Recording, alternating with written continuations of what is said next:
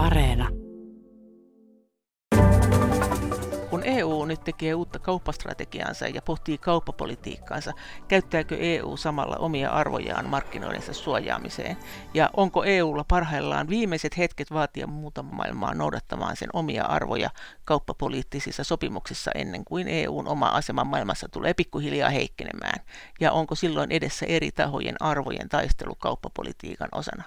ja miten USA käyttää dollarin asemaa politiikkansa teon välineenä, kun se herättää EU:ssa ärtymystä. Tästä puhuu vanhempi tutkija Saila Turtiainen ulkopoliittisesta instituutista. Komissio on nyt esitellyt jäsenmaille uuden kauppastrategian ja ihan pian jäsenmaat tulevat sanomaan siitä oman mielipiteensä. Mutta mikä se tilanne kauppapolitiikan suhteen EU:ssa nyt on? Vanhempi tutkija Saila Turtiainen. Semmoinen tietynlainen trendi tässä on ollut jo vuosikausia, että kauppapolitiikkaa välineistetään entistä enemmän. Eli se tarkoittaa sitä, että siihen kauppapolitiikan agendalle tulee entistä enemmän uusia tavoitteita.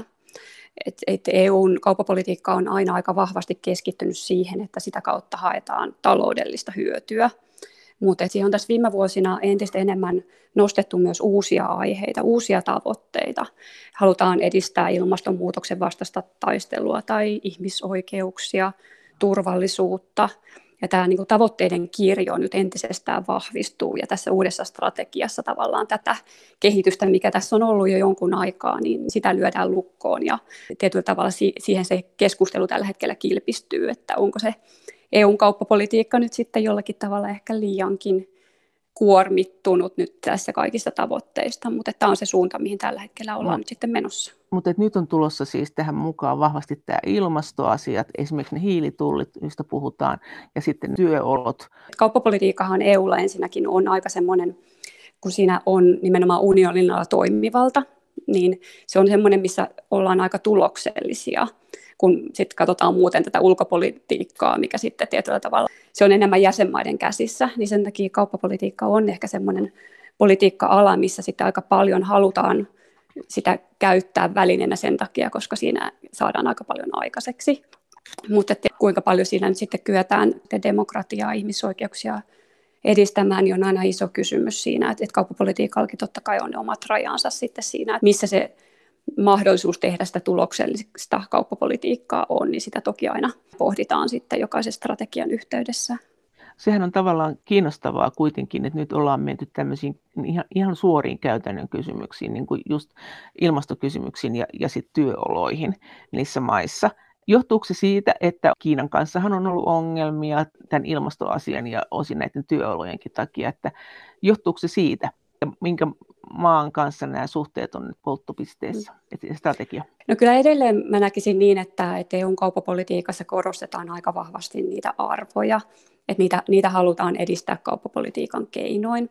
Mutta se, mikä ehkä sitten on muuttunut tai on muuttumassa Kiinan kanssa, että aikaisemmin jotenkin on uskottu siihen, että sillä kaupalla, sillä ulkomaan kaupalla ja sillä, että eurooppalaiset yritykset tekee liiketoimintaa Kiinassa, niin se on ehkä aikaisemmin uskottu olevan semmoinen hyvä tapa vaikuttaa Kiinaan siihen, että saataisiin pikkasen hivutettua Kiinaa enemmän lähemmästä meidän arvopohjaamme.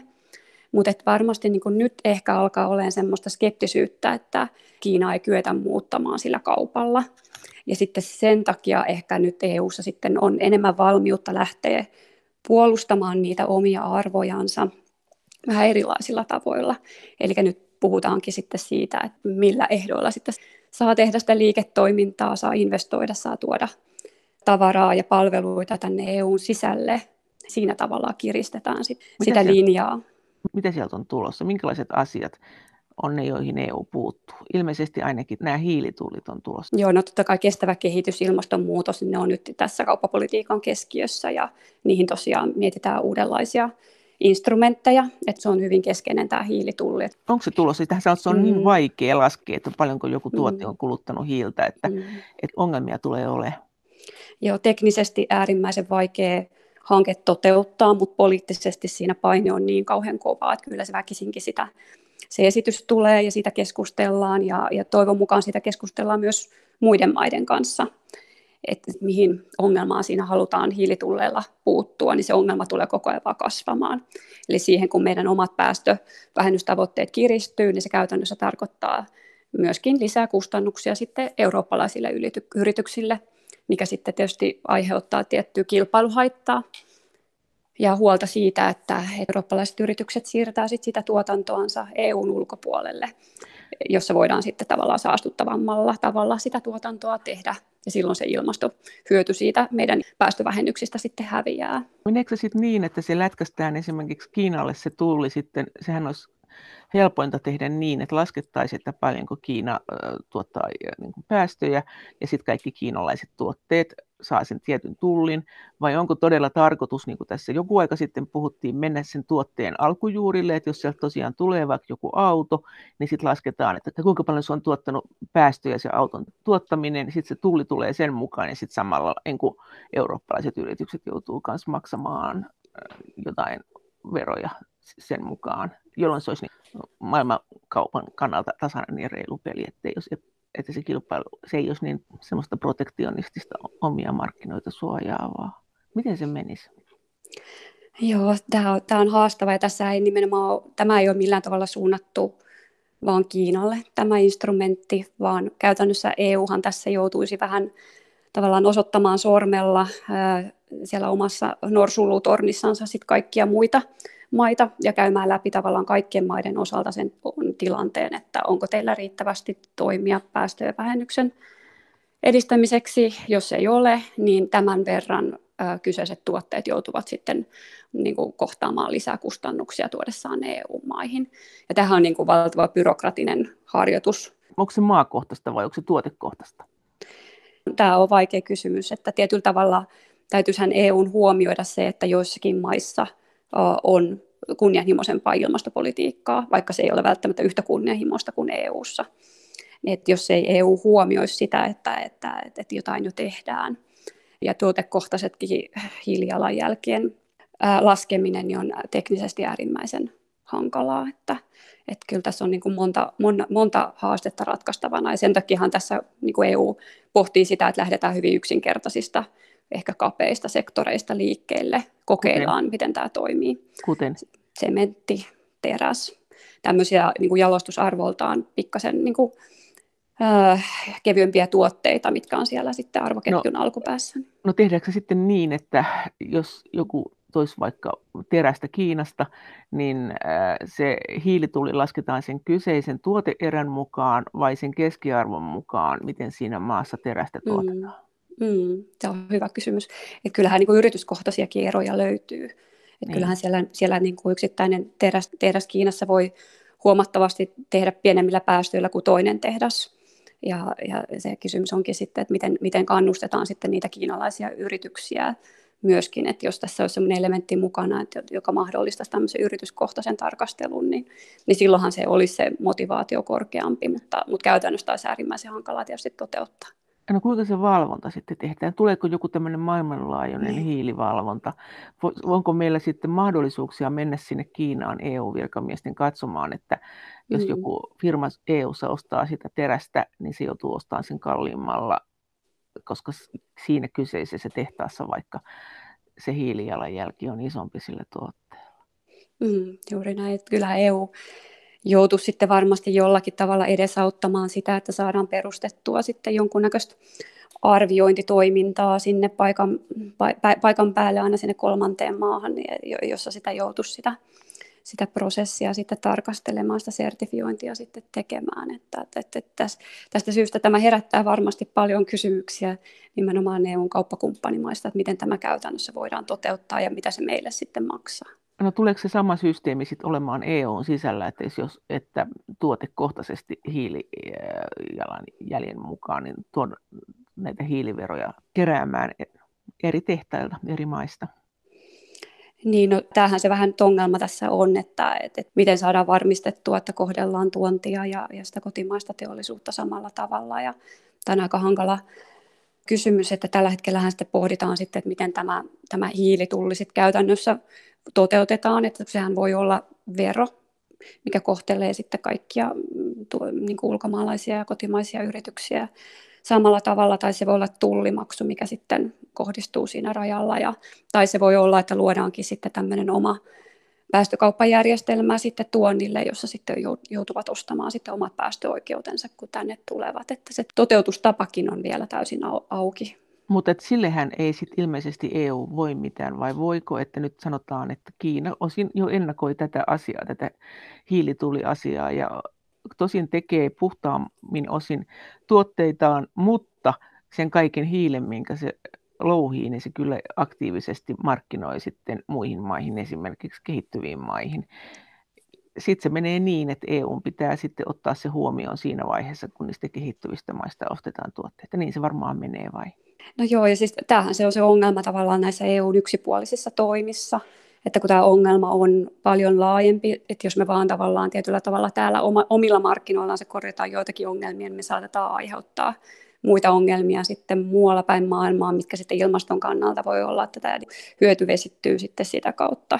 Ja sen takia tavallaan ollaankin aika kriittisiä monet tahot tätä hiilitullia kohtaan, että, että ensisijaisesti EU pitäisi neuvotella muiden maiden kanssa jonkunnäköistä yhteistä ratkaisua sopimusta, jolla sitten kyettäisiin niin välttämään sitä, että vaan siirretään se, niin kuin se päästöjä aiheuttava tuotanto ja, ja tuotteet sitten muille markkinoille, jos ei ole sitten yhtä, yhtä tiukat vaatimukset vanhempi tutkija Saila Turtiainen ulkopoliittisesta instituutista. Miten sitten, mitä muuta kuin nämä hiilitullit on tämmöistä konkreettista tulossa? Sä sanoit äsken, että nämä ympäristötyöolot.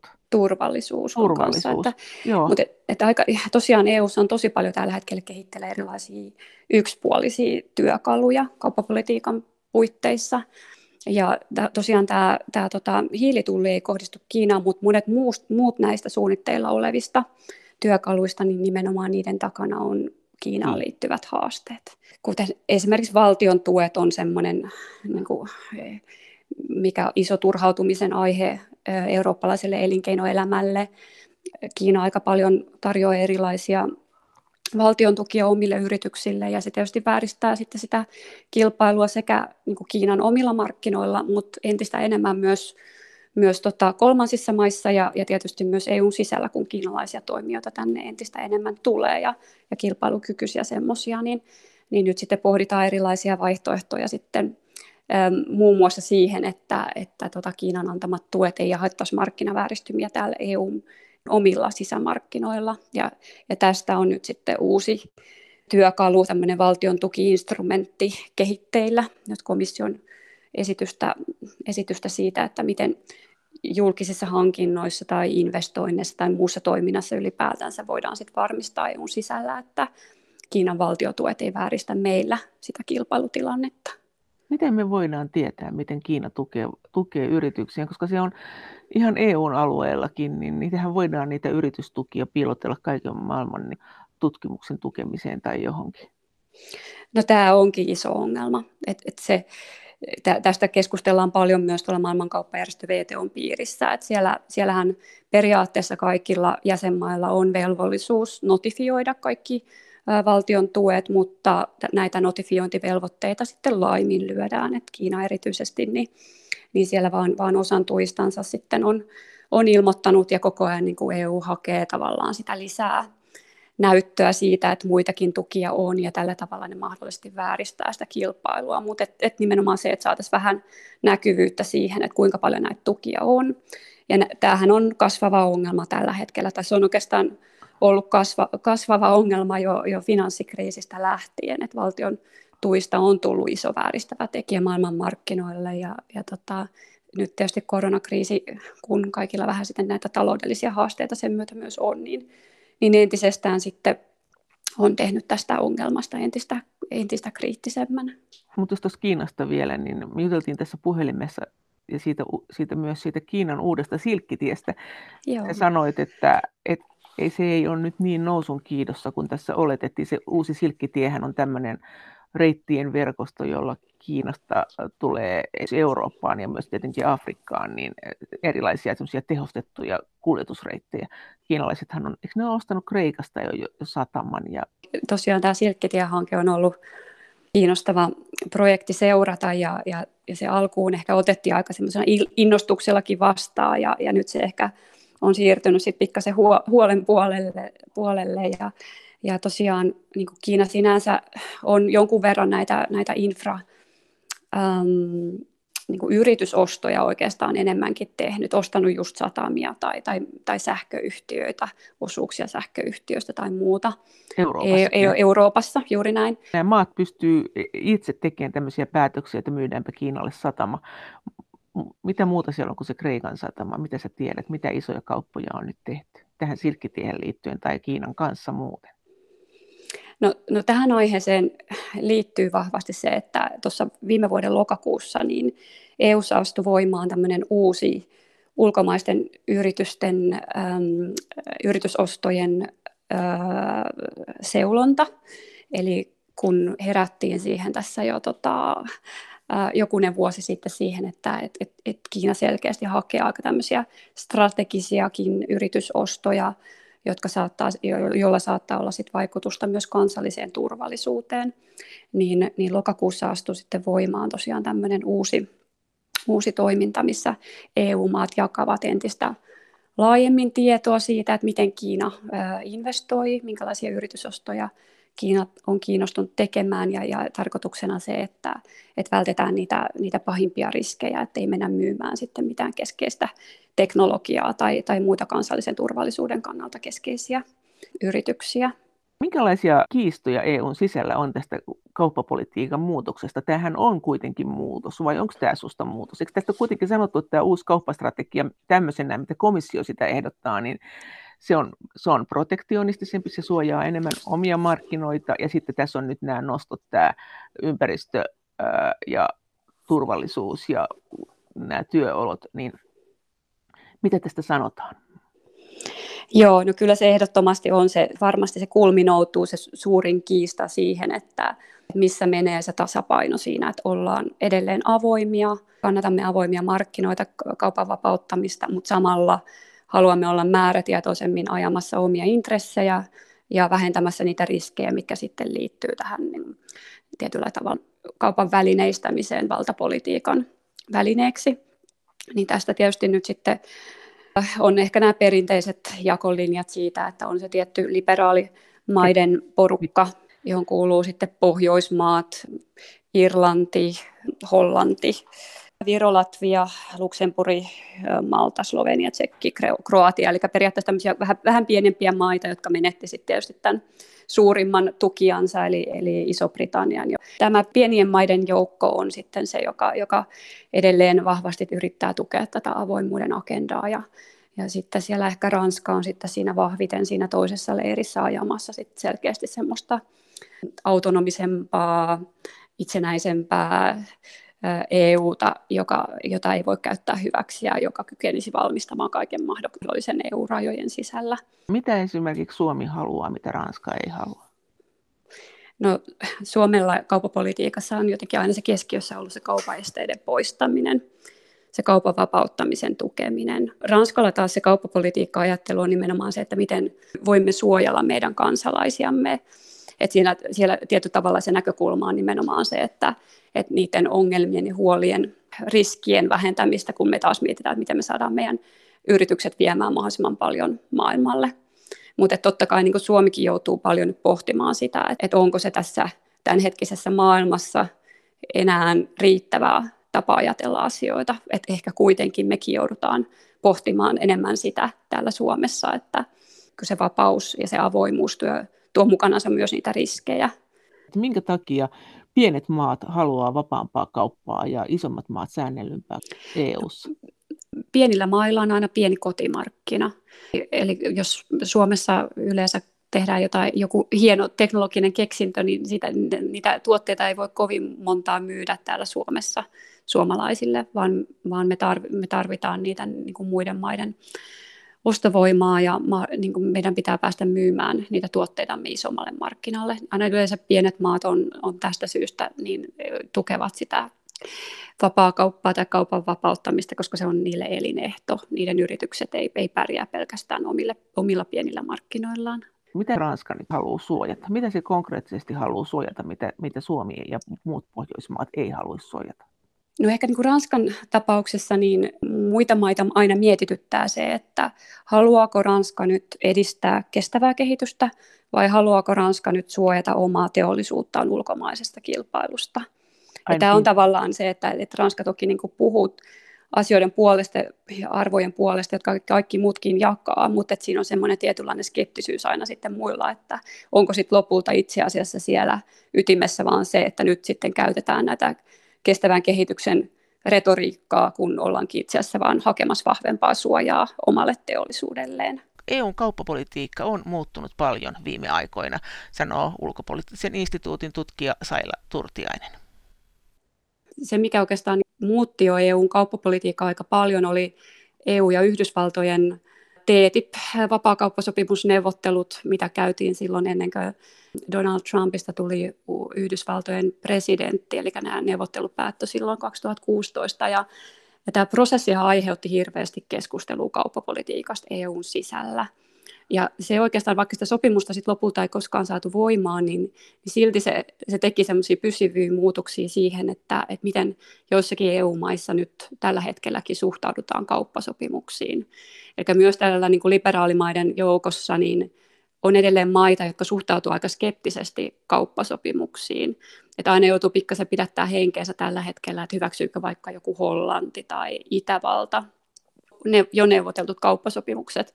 Ja se ei ole kysymys ainoastaan sitten siitä, että on, on huolta siitä omasta maataloussektorista, vaan niin kuin niissä on tietynlainen semmoinen sisäänpäin käpertymisenkin piirre, että ollaan ehkä niin kuin huolissamme siitä, että, että, että siihen voi liittyä kestävää kehityksen näkökulmia tai, tai tosiaan niin kuin ma- oman teollisuuden suojaamista tai se, että halutaanko ylipäänsä edistää yritysten intressejä tai, tai näin, että se että, että nyt alkaa vähän niin kuin sekoittua myöskin se jäsenmaiden keskinäinen pakka, että ei ole enää niin kuin selkeästi liberaalimaita, vaan, vaan niin kuin kannatkin vaihtelee tosi paljon. Ja se ehkä kertoo myös siitä, että maailmasta, maailmasta on tullut aika monimutkainen. Tämä ei ole enää niin yksinkertaista ottaa yksittäisiin kauppapolitiikka-aloitteisiin kantaa.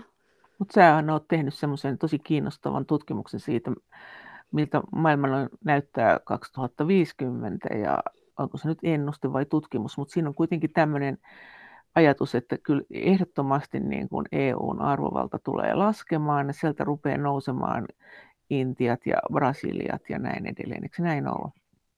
No näin se on jo, ei me päästä mihinkään siitä. Totta kai niin kuin edelleen EU on se kaikista äh, varakkain markkina ja, ja, ja siihen se pohjautuu se EU-kauppapoliittinen valta myöskin. Mutta että suhteessa muihin, niin meidän tähtemme nyt hiipuu ja muiden nousee. Ja, ja niin kuin tällä hetkellä meillä on vielä aika paljon sitä valtaa, että et tietyllä tavalla nyt pitäisi myöskin käyttää sitä, koska se tosi, to, tosiasia on se, että, että tavallaan meidän merkityksemme tulee pienenemään ja silloin me ei voida määrittää niitä jatkossa niitä sääntöjä enää samalla tavalla kuin me tällä hetkellä ollaan kyetty tekemään. Niin sä sanot näin, että nämä Brasilia ja Indonesia ja Meksiko, niin ne tulee ohittamaan EU-maat ja Japanin muun muassa. No ne ei ole mun ennustuksia, että jos katsotaan no. sitä niin talouskasvua ja no. väestön kehitystä, niin tavallaan siihen suuntaan me tällä hetkellä ollaan väkisinkin menossa, että, että meillä syntyvyys on hirveän alhaista EU-ssa kokonaisuutena ja talouskasvu on tosi niin, pientä ja kivuliasta suhteessa sitten muihin, joissa se tahti on ihan jotain muuta, niin väkisinkin tämä kehitys johtaa siihen, että, että meidän asemamme tässä maailmassa tulee olla hyvin erilainen. Mitä tämä tarkoittaa tämä, että tämä, tähän työvoiman käyttöön myös EU haluaa vaikuttaa, että sä sanoit, että pakkotyö on sellainen asia, mitä, mitä me ei EU:ssa hyväksytä ja me yritetään kauppapolitiikalla vaikuttaa siihen. Millä lailla? EU-sakin koetaan turhautumista siihen, miten Kiina kohtelee siellä vähemmistöjänsä. Puhutaan erityisesti nyt tällä hetkellä uikuurien tilanteesta Xinjiangissa, jossa sitten heitä vähän tämmöisissä keskitysleiriolosuhteissa sitten pidetään ja, ja hyödynnetään ilmaisena työvoimanakin myös joissakin kiinalaisissa tehtaissa.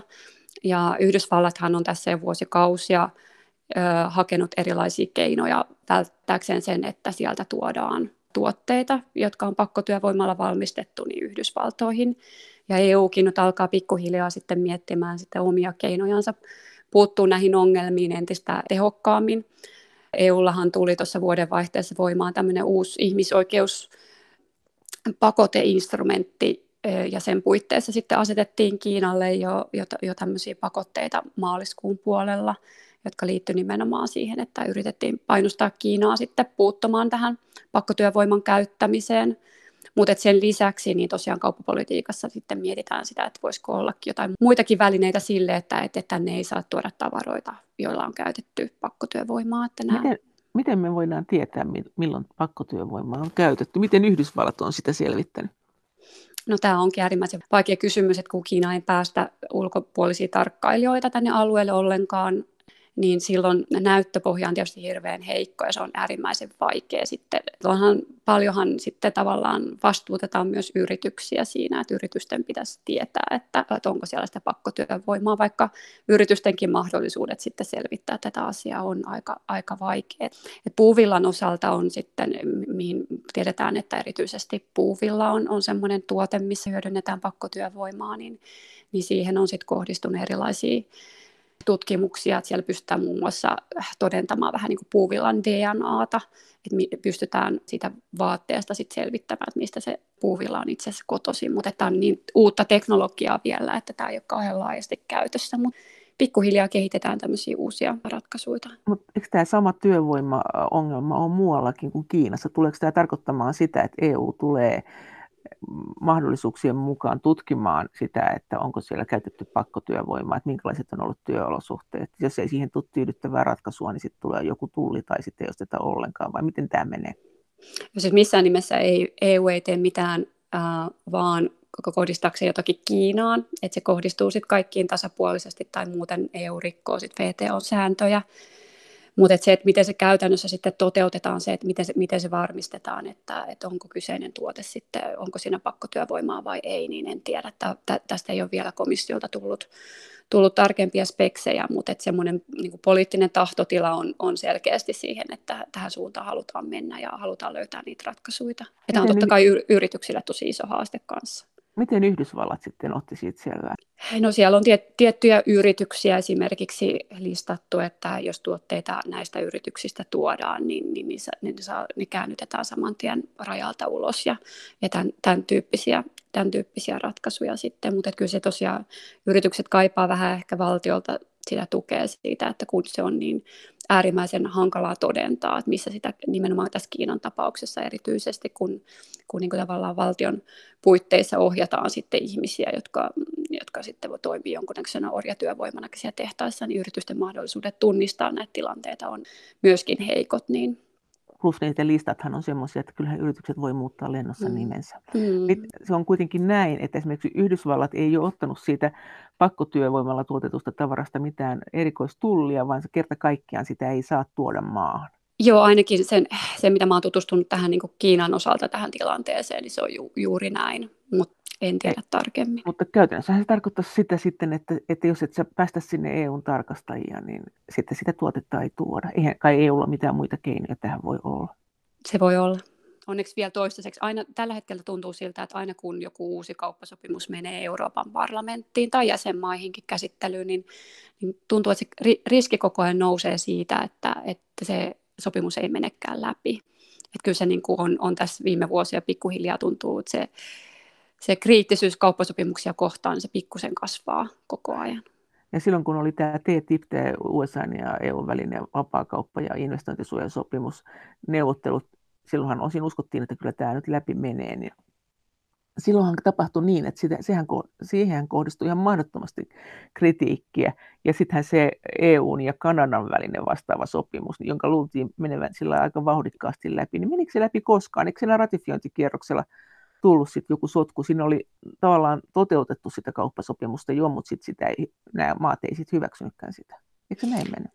No tämä Kanadan kanssa neuvoteltu kauppasopimus, niin se on väliaikaisesti voimassa. Et siinä oli silloin äh, hyväksymisvaiheessa, niin siinä oli semmoinen pieni ongelma, kun yhtäkkiä Belgian äh, eräs alueellinen parlamentti äh, kieltäytyi, kieltäytyi hyväksymästä sitä sopimusta vähän niin kuin sisäpoliittisistakin syistä, kun siihen vaaditaan neuvostossa toistaiseksi vielä niin, niin yksimielistä päätöksentekoa, mutta se saatiin sitten ratkottua se ongelmatilanne, mutta että, että, että se edelleen, jotta se saadaan lopullisesti voimaan, että ne kaikki elementit siitä sopimuksesta saadaan voimaan, niin se vaatii vielä sen, että kaikki kansalliset parlamentit EU-ssa niin ratifioi sen sopimuksen.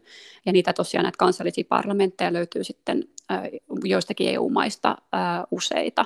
Ja se prosessi on edelleen kesken ja tässä varmaan vielä joitakin vuosia se prosessi sitten kestää ja sitä hän ei tiedetä, että, että miten se sitten päättyy, että saadaanko sitä lopullisesti voimaa ollenkaan. Eikö Itävaltakin ollut jotakin sitä vastaan? Mitä Joo, Itävalta on kanssa. Se, se Itävallassa silloin TTIP-neuvotteluiden aikana, niin, niin siellä ilmapiiri kääntyi hyvin kauppasopimuskriittiseksi, ja se on nyt sitten vähän jokaisessa sopimuksessa tuntuu toistuvan se, se huoli siitä, että, että, että Itävallan osalta, että kykeneekö maa sitten, joka periaatteessa pitäisi olla liberaali maa, niin, niin kyetäänkö siellä sitten tukemaan näitä kauppasopimuksia.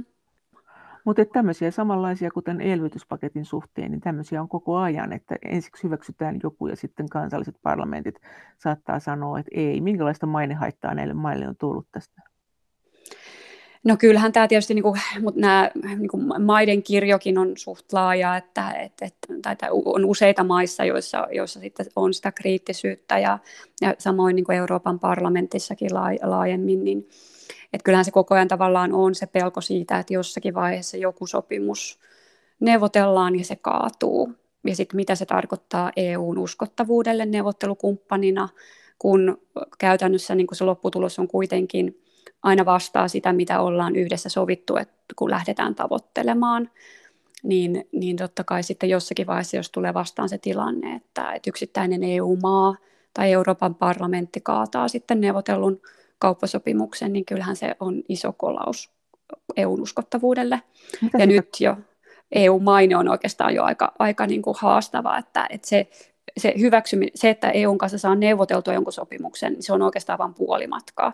Sitten se hyväksymisprosessikin voi olla äärimmäisen repivä, että sielläkin jo niin kuin käydään tavallaan läpi hyvin kriittisesti sitä kyseistä maata ja sen sopimuksen puutteita ja, ja sitä, että, että voi olla, että sieltä pyydetäänkin jo niiden neuvottelujen päättämisen jälkeen, niin vaaditaan jotain lisämyönnytyksiä, kun asioista pitikin olla jo sovittu. Eli sekin voi olla semmoinen aika iso kipulu, kipulun paikka sitten tämä hyväksyminen. Niin. Vanhempi tutkija Saila Turtiainen ulkopoliittisesta instituutista mitä siitä sitten seuraa EUlle, jos tämä maine sopimuskumppanina on tämmöinen, että, että mikään ei ole varmaa ennen kuin kaikki on päätetty? Joo, no siis tietyllä tavalla EU on toistaiseksi kuitenkin tästä kaikesta huolimatta niin ollut tosi tuloksellinen, että, että EUssahan on todella kattava kahden välisten sopimusten verkosto jo olemassa, että me sit kuitenkin näistä haasteista huolimatta niin aina ollaan kyetty löytämään se kompromissi ja menemään eteenpäin. Ja, ja tota, EU tietysti, niin kuin mä sanoin, niin on toistaiseksi vielä se äh, va- vaurain ma- markkina tällä hetkellä, ja siihen me ollaan tosi houkutteleva kauppasopimuskumppani nimenomaan tästä syystä. Mutta että sitten pikkuhiljaa toki niin kuin me, meidänkin kiinnostavuus voi sitten hävitä tästä, ja erityisesti sitten, jos näyttää siltä, että me vaaditaan ihan kohtuuttomia jossakin vaiheessa se tasapaino sitten kun keikahtaa ja sitten, sitten ollaan kykenemättömiä enää, enää tota, toimimaan tuloksellisesti tässä kauppasopimusten maailmassa. Minkälainen on joku konkreettinen asia, mikä on niin kuin kohtuuton esimerkiksi ollut, tai minkälaiset asiat on ollut sellaisia ihan, että mistä on tullut kiistaa tai mitä muuta on pitänyt kohtuuttomina? Siinä ei oikeastaan ole kysymys missään yksittäisestä asiasta niinkään kuin siitä tasapainosta, että kun neuvotellaan kauppasopimusta, niin se edellyttää sitä, että, että kumpikin osapuoli antaa, tekee niitä kompromisseja ja tekee niitä myönnytyksiä. Eli se, että, että EU kykenee pyytämään niin paljon kuin on myös itse valmis antamaan. Että niin kauan kuin me ollaan itse valmiit vapauttamaan sitä omaa markkinaa, me voidaan myös pyytää aika paljon. Mutta totta kai sitten niin kuin, ei kauppasopimuksillakaan kyetä muuttamaan kenenkään arvopohjaa tai, tai se ei kyetä niin kuin pakottamaan toista maata tekemään sellaisia muutoksia, mitä ne ei siellä lähtökohtaisesti jo halua tehdä. Mm, ihan sama vaikka kuinka avataan markkinaamme, niin Kiina ei osta meidän arvopohjaamme. Eikö ollut sitäkin mieltä, että voi olla, että VTO, tämä maailmankauppajärjestö, mm. jossa sovitaan nämä maailmankaupan säännöt, sanotaanko, että haluttaisiin usein, että ne olisi yksityiskohtaisempia, ne on aika suurpiirteisiä, mutta kuitenkin joku pohja on, niin siinä VTOssa, niin eikö te sanota, että se voi olla, että se loppuu koko VTO? Sähänkin sanoit tuossa, että voi olla, että ruvetaan käymään vain kahdenkeskisiä sopimuksia tai jotain klubeja, mm. jotka tekee keskenään sopimuksen. Tämä on kauppapolitiikassa kaikista isoin kysymys, että mitä käy maailmankauppajärjestö VTOlle, mitä käy sille yhteiselle sääntöpohjalle. Ja tällä hetkellä niin kuin käytännössä järjestö on jo aika isoissa ongelmissa, että siellä kaikki toiminta pohjautuu konsensusperiaatteeseen, eli, eli vaaditaan sitä yksimielisyyttä, ja jo tässä vaiheessa tilanne on se, että sitä yksimielisyyttä on äärimmäisen vaikea löytää. Eli siellä ei käytännössä ihan hirveästi kyetä nyt rakentamaan sitten uusia sääntöjä tai, tai yhdessä sitten vapauttamaan sitä kauppaa. Ja, ja tässä on tietysti useitakin syitä ja ongelmia ja syyllisiä sille, että, että miksi näin on, että kaikki, kaikki, kaikkien pitäisi pikkasen joustaa. Ja tällä hetkellä tosiaan näyttää siltä, että se järjestö on niin kuin näivettymässä, ellei sitten jostakin syystä nyt maat halua tajuakin, että, että tämä on meidän kaikkien intressissä tämä yhteinen sääntöpohja, mutta tällä hetkellä se kehitys ei ole tosiaan siihen suuntaan menossa. Ja pahimmassa tapauksessa tosiaan käy jopa niin, että, että sitä nykyistäkään sääntöpohjaa ei enää haluta kunnioittaa, vaan katsotaan, että se, se rajoittaa sitten näitä yksipuolisia to- toimia, että halutaankin esimerkiksi tässä Trumpin kaudella niin, niin Yhdysvallat moukaroi kyllä aika, aika vahvasti tätä järjestöä ja, ja sen sääntöpohjaa, että, että siellä ei välitetty välttämättä enää siitä, että mitä VTO sanoo, kun haluttiin sit näyttää sitä, sitä vahvuutta ja voimaa suhteessa Kiinaan ja asettaa Kiinalla ja muillekin maille sitten niitä uusia kaupaesteitä. Että miten sä oletat, että mitkä ne, ole ne on ne tulevaisuuden isot kiistat ja riidat tämän kauppapolitiikan ympärillä? Sanotaan nyt kymmenen vuoden sisään. Mitä rupeaa tapahtumaan? No ehkä niin kuin se, mikä niin kuin yritysten kannalta olisi kaikista huolestuttavin kehitys, olisi se, että, että erityisesti tämä Yhdysvaltojen ja Kiinan välinen jännite niin, niin menee siihen, että, että, että nämä maat käytännössä pakottaa yritykset valitsemaan, että haluatteko te toimia Yhdysvaltojen markkinoilla vai haluatteko toimia Kiinan markkinoilla.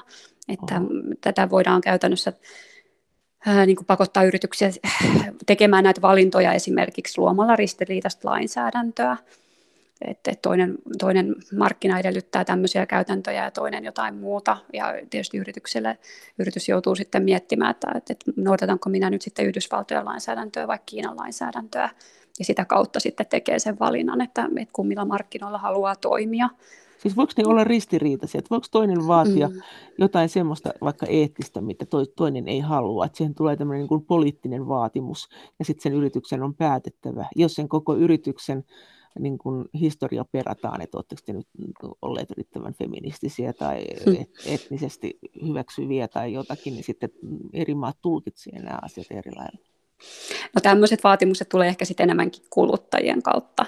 No. Eli niin kuin tavallaan se, että, että minkälaisia vaatimuksia eurooppalaisilla tai yhdysvaltalaisilla kuluttajilla on versus sitten kiinalaisilla kuluttajilla, niin, niin voi olla, niin kuin mitä tulee vaikka ihmisoikeuksien kunnioittamiseen, niin niin, niin nämä, voi, nämä voi ajaa yritykset valintatilanteisiin, mutta sitten mitä tulee tähän lainsäädäntöön, mitä tällä hetkellä on tapahtumassa, on se, kun esimerkiksi Yhdysvallat asettaa koko ajan entistä enemmän pakotteita ja vientivalvontaa Kiinalle, ja Kiina taas on nyt luonut lainsäädäntöä, joka pakot, käytännössä tekee mahdottomaksi, jos sitä toimeenpannaan tiukalla tavalla, niin mahdottomaksi noudattaa Yhdysvaltain pakotteita ja Kiinan lainsäädäntöä. Eli yritys joutuu tilanteeseen, jossa se joka, joko niin kuin joutuu rik- sopim- tekemään sopimusrikkomuksen kiinalaisen kumppaninsa kanssa tilanteessa, jossa Yhdysvaltojen pakotteet tekee mahdottomaksi tehdä bisnestä tämän kyseisen kiinalaisen yrityksen kanssa.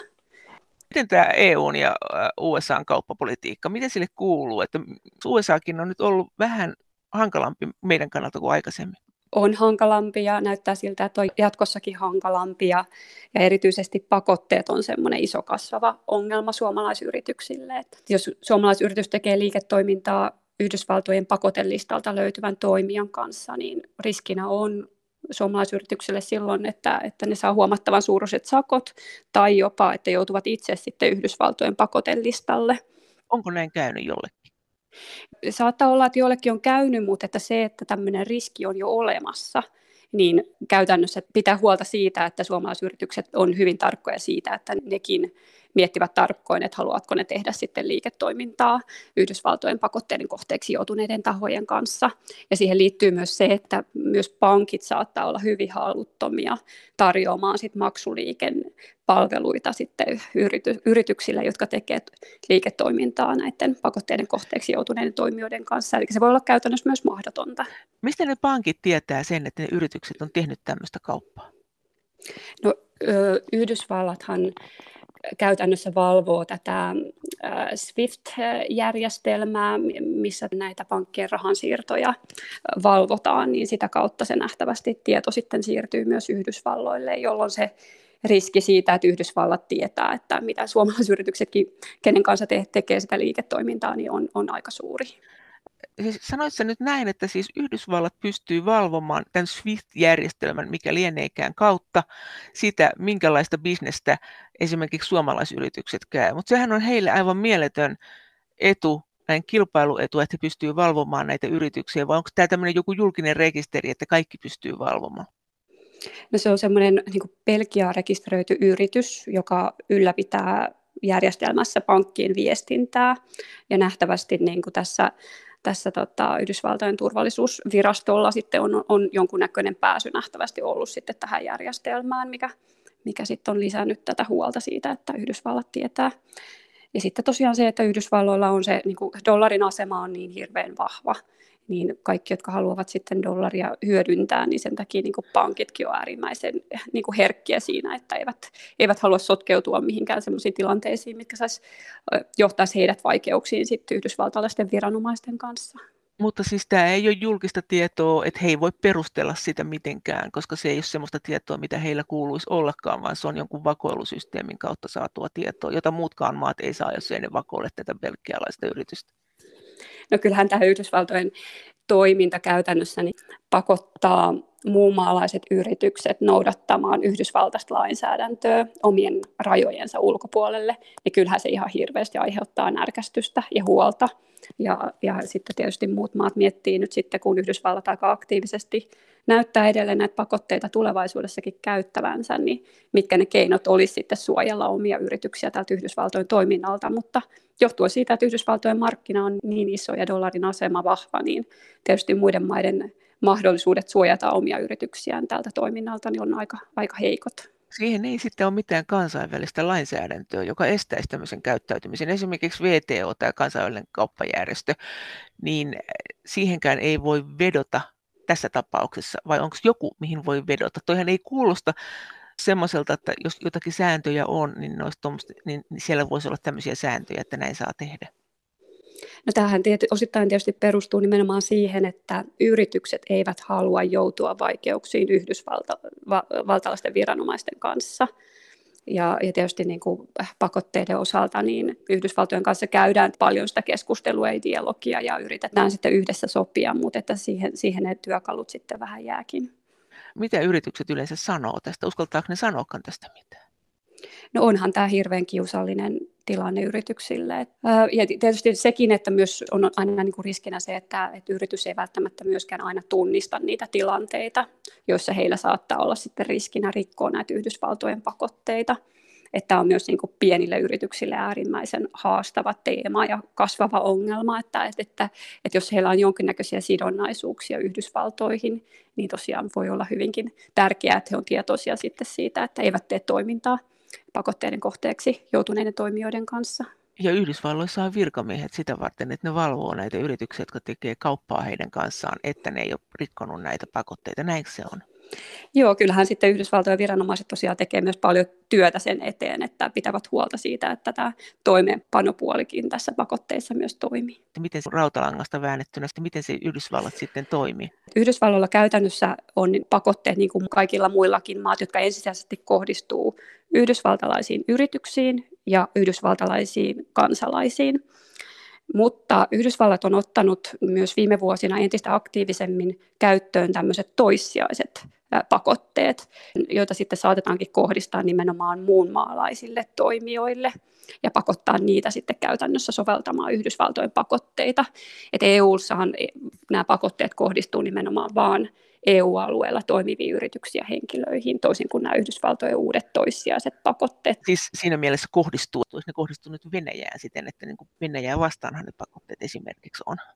Kyllä, mutta et se, että, että kenen pitää noudattaa sitten EUn pakotteita, niin lähtökohtaisesti EUn pakotteita noudattaa EUn kansalaiset ja EUn yritykset. Mitä vastaan Yhdysvalloilla on sellaisia pakotteita, nyt jos EUsta puhutaan, missä ne linjat eroaa niin, että Yhdysvaltailla on tiukempi pakotelinja jotain maata vastaan? Tässä muutama vuosi takaperin niin Yhdysvallat päätti vetäytyä tästä Iranin kanssa tehdystä ydinsopimuksesta ja, ja sen seurauksena asetti sitten hyvinkin tiukkoja pakotteita. Ja tämä tilanne käytännössä johti siihen, että suomalaisyrityksiltä meni edellytykset toimia enää Iranissa ollenkaan, että sieltä jouduttiinkin sitten vetäytymään. Ja ihan sen takia, että, että siellä myöskin pankit sitten oli haluttomia tarjoamaan enää niitä maksuliikepalveluita, niin tämmöinen tilanne esimerkiksi, että Yhdysvalloilla on se valta ja mahdollisuus käytännössä myös EU-maiden yrityksiltä niin estää mahdollisuus toimia jossakin yksittäisessä maassa, jossa Yhdysvallat päättää, että asetetaan hyvin tiukat pakotteet. Jos niitä pakotteita ei noudata, niin mitenkö Yhdysvallat voi asettaa mitään sakkoja millekään EU-yrityksille, koska eihän ne voi tulla toisen maan rajojen yli pakottamaan, että ne maksaisi jotain sakkoja sieltä vaikka Suomesta Yhdysvaltoihin. Jos yritys samalla tekee liiketoimintaa Yhdysvaltoihin, niin tällöin toki on Yhdysvalloilla mahdollisuus sitten niitä sakkoja siellä päässä toimeenpanna. Tai jos yrityksellä on yhdysvaltalaisia työntekijöitä, niin näiden työntekijöiden on myös noudatettava sitten omaa kansallista lainsäädäntöä. Mutta sitten tosiaan se tulee pankkien kautta sitten se sama haaste, että, että voi olla, että suomalaisyritys ei sitten pääsekään sitä maksuliikennettä käytännössä ei pysty siirtämään rahaa rajojen yli, koska pankit on sitten haluttomia tekemään mitään sellaista, missä olisi riskinä näille pankeille joutua sitten näiden Yhdysvaltojen mustalle listalle, jolloin niiden oma kansainvälinen liiketoiminnan edellytykset sitten menisivät. Miten se sitten tapahtuisi? Eikö Yhdysvallat antaisi niiden käyttöön dollareita, jos ne tarvii, vai eikö Yhdysvallat suostuisi siihen, että ne ylipäänsä harrastaa minkäännäköistä bisnestä tuosta niin esimerkiksi EU-maiden ja Yhdysvaltain välillä? Vanhempi tutkija Saila Turtiainen. No mä en ole itse asiassa ihan sataprosenttisen varma, että mihin se, mä luulen, että se liittyy ensisijaisesti nimenomaan siihen dollarin asemaan, mutta et siihen käytännössä, että et, et Yhdysvallat voi myös nämä kansainvälisesti toimivat pankit asettaa omalle pakotelistallensa. Ja silloin kun tämä pankki on joutunut siihen pakotelistalle, niin silloin muiden toimijoiden mahdollisuus tehdä liiketoimintaa tämän pankin kanssa hankaloituu, koska se on sillä pakotelistalla ja silloin niiden oma riski joutua sitten pakotelistalle tai, tai sakkojen alle niin kasvaa. Eli tavallaan muut ei sitten halua tehdä liiketoimintaa sellaisten toimijoiden kanssa, jotka, jotka, joihin kohdistuu yhdysvaltalaisia pakotteita. Eli on se aika rankka. Se on, se on hyvin poikkeuksellinen tilanne ja, ja semmoinen niin kasvava ongelma, että totta kai niin kuin mitä tapahtui Iranissa, että siellä käytännössä sulkeutui koko markkina meidän yrityksiltä, niin, niin tämmöisten tilanteiden eteen tuleminen uudestaan on tietysti, se riski on vähän pienempi, että tuskin Kiinan, vaikka Kiinan kanssa jännitteet kasvaisikin, niin, niin nähdään semmoista vastaavan tyyppistä tilannetta, mutta kyllähän niin kuin on selvää, että pakotteet on Yhdysvalloille tällä hetkellä aika ulkopolitiikassa hyvin keskeinen vallankäytön väline. Niin, siis me voidaan nähdä, että se tapahtuu Kiinaa vastaan, jolloin meidän Kiinan kauppa onkin kiinni Yhdysvalloista. Me voidaan nähdä, että Venäjän pakotteet vaikka kiristyisi ehkä jossakin syystä ja sitten Yhdysvallat lisäisi pakotteita. Ja me oltaisiin taas, päätetään me itse mitä tahansa, niin me ollaan siinä, että jos Yhdysvallan on tiukemmat pakotteet, niin näiden mukaan mennään käytännössä, niinkö? Käytännössä juuri näin, että, että, että yritykset joutuvat sitten, eivät ole pelkästään riippuvaisia siitä, että miten täällä EUn päässä omilla kotimarkkinoilla sitä lainsäädäntöä kehitetään ja toimeenpannaan, vaan joutuvat myös tarkkaan seuraamaan, että miten Yhdysvallat sitä omaa lainsäädäntöönsä kehittävät ja, ja pahimmassa tapauksessa tietysti Kiina sitten ottaa mallia ja, ja miettii, että haluaako hekin mahdollisesti omalla lainsäädännöllänsä niin asettaa jonkunnäköisiä lisävaatimuksia sitten myös ulkomaalaisille yrityksille. Ja tämä oikeastaan tällä hetkellä, koska maailmassa käydään dollarin kautta sitä kauppaa, niin vain Yhdysvalloilla on kuitenkin niin kuin välineet tehdä tätä näin voimakkaasti. Kyllä juuri näin. Että vastaavan tyyppistä Kiina ei tietysti pystykään, mutta totta kai pystyy niin kuin hankaloittamaan yritysten tilannetta, että siellä saattaa kuitenkin tulla eteen semmoisia valinnan paikkoja, että yritys joutuu miettimään, että noudatanko Kiinan lainsäädäntöä vai noudatanko Yhdysvaltojen lainsäädäntöä ja käytännössä se valinta tarkoittaa sitten se, että kummalla markkinalla haluaa jatkossa toimia. Kenen idea se oli, että nämä pakotteiden vaikutuksen laajentamiseksi hyödynnetään tätä Yhdysvaltain dollarin yliasemaa? No se on vähän vahvistunut tässä viime vuosina sen dollarin aseman vivu, vipuvarren käyttäminen, mutta ei se ihan niin kuin uusi elementti sinänsä ole, mutta että koska näiden pakotteiden käyttö on lisääntynyt, niin siitä on tullut sitten kasvava ongelma. No näetkö tässä linjassa, että tulevaisuudessa kun nousee uusia maailmanmahteja, että kaikki ne rupeaa keksiin omia pakotteitansa ja sitten jos niitä ei tottele, niin sitten bisnekset siihen maahan vaikeutuu, jolloin me ollaan semmoisessa ihmeellisessä tilanteessa, että joku juristien armeija tutkii koko ajan näitä pakotteita ja kertoo yrityksille, että mitä kaikkea ei saa tehdä, jolloin käytännössä siis maailmankauppa saattaa halvaantua ja eihän niiden pakotteiden motivaatiokaan tietenkin välttämättä aina ole kovin jalo. Joo, kyllähän tässä on vähän tämmöinen niin kuplautumisen tai blokkiutumisen riski olemassa, että varsinkin jos aletaan entistä enemmän tekemään semmoista ylikansallista lainsäädäntöä, missä yritetään ohjata sitten muun maalaisiakin toimijoita, niin se tosiaan voi johtaa siihen, että yritykset joutuu käytännössä miettimään, että, että missä markkinoilla haluan tehdä, ja se ei ehkä ole mahdollista sitten globaalilla tasolla tarjotakaan joka puolella enää omia tuotteita, vaan, vaan joudutaan sitten selkeämmin miettimään, että, että, että minä, minä nyt tässä kuplassa sitten teen liiketoimintaa. Tekeekö EU tämmöistä vastaavaa joillekin maille? Eikö EUlla kuitenkin tavallaan, että meillähän on, me vaaditaan tiettyjä arvoja, että me käydään kauppaa? Mm. Kyllä, siis hyvä kysymys ja kyllähän tietyllä tasolla varmasti se näin on, että kun meilläkin jännitteet EUn ja Kiinan välillä näyttää kasvavan, niin kyllähän sitä väkisinkin seuraa vähän semmoista asetelmaa, että, että EU-sakin ehkä ainakin lasketaan sitä omaa kynnystä asettaa kaupan esteitä kiinalaisille yrityksille ja, ja samalla niin kuin velvollisuuksia omille yrityksille sitten noudattaa kestävän kehityksen periaatteita ja pitää huolta siitä, että pakkotyövoimaa ei muun muassa käytetä tuotteissa, niin kyllähän se omalta osaltaan myös vaikuttaa ja, ja edistää tämmöistä kehitystä myös. Mutta entäs EUn keinot nyt niin kuin USAta vastaan tässä tilanteessa, onko ne olemattomat vai yrittääkö EU tehdä jotakin? No EU yritti silloin, kun Iranin markkinat sulkeutuu Yhdysvaltojen pakotteiden vuoksi, niin yritti perustaa sitten tämmöistä vaihtoehtoista maksujärjestelmää ja samoin mm, niin kuin asetti tämmöisen antipoikottimenettelun, millä käytännössä yritettiin estää eurooppalaisia yrityksiä tottelemasta Yhdysvaltojen Iranin kohdistamia pakotteita, mutta nämä ei ole kauhean tehokkaita tapoja, koska sitten kuitenkaan EU ei kykene muuttamaan sitä todellisuutta, missä yritykset elävät. Eli siinä, että ne haluavat edelleen tehdä bisnestä Yhdysvalloissa ja, ja haluavat tehdä, tehdä myös dollarikauppaa. Niin mutta käytännössä tämä tarkoittaa sitä, että koska tämä maailma on näin verkottunut, näin käy, luuletko että tämä on yksi syy siihen, miksi tämmöinen protektionismin aalto on nyt tulossa, että ihmiset haluaa olla vähemmän riippuvaisia kaikenlaisesta, voidakseen toimia itsenäisesti?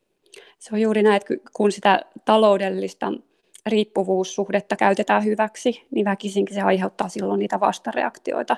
Ja muut maat pohtii, että ehkä me olemme liian riippuvaisia Yhdysvalloista. Ja ehkä sitä riippuva- riippuvaisuutta halutaan nyt sitten vähentää. Ja tämä, tämä aiheuttaa nyt semmoisen niin kehityskulun, missä otetaankin ehkä vähän takapakkia pahimmassa tapauksessa globalisaatiosta.